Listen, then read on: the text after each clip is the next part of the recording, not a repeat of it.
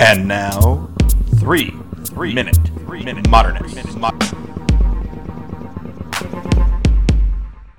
Dana Schutz's Assembling an Octopus from 2013 is a remarkable work from an artist who nowadays is best known for her controversy for the Emmett Till image she created a couple years back. But here, what she's done is something far more remarkable as far as I'm concerned.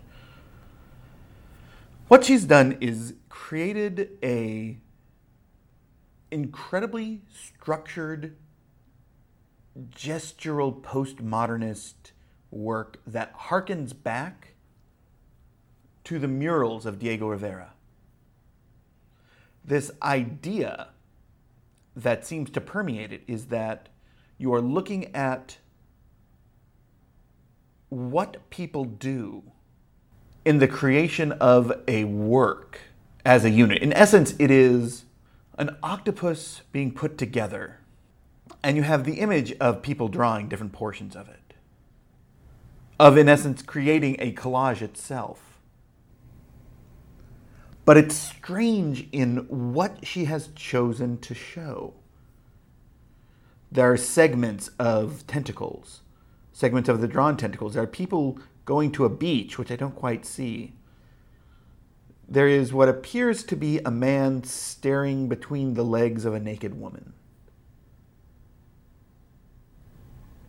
But it is arranged in such a way that it takes advantage of Schutz's classic concept of this sort of gesturalism but at the same time, the gesture is confined and controlled. It is a fragmented work, but it's a strangely fragmented work. For example, every canvas or piece of paper that appears, none of it's square. It's either some form of trapezoid or, or even stranger shaped.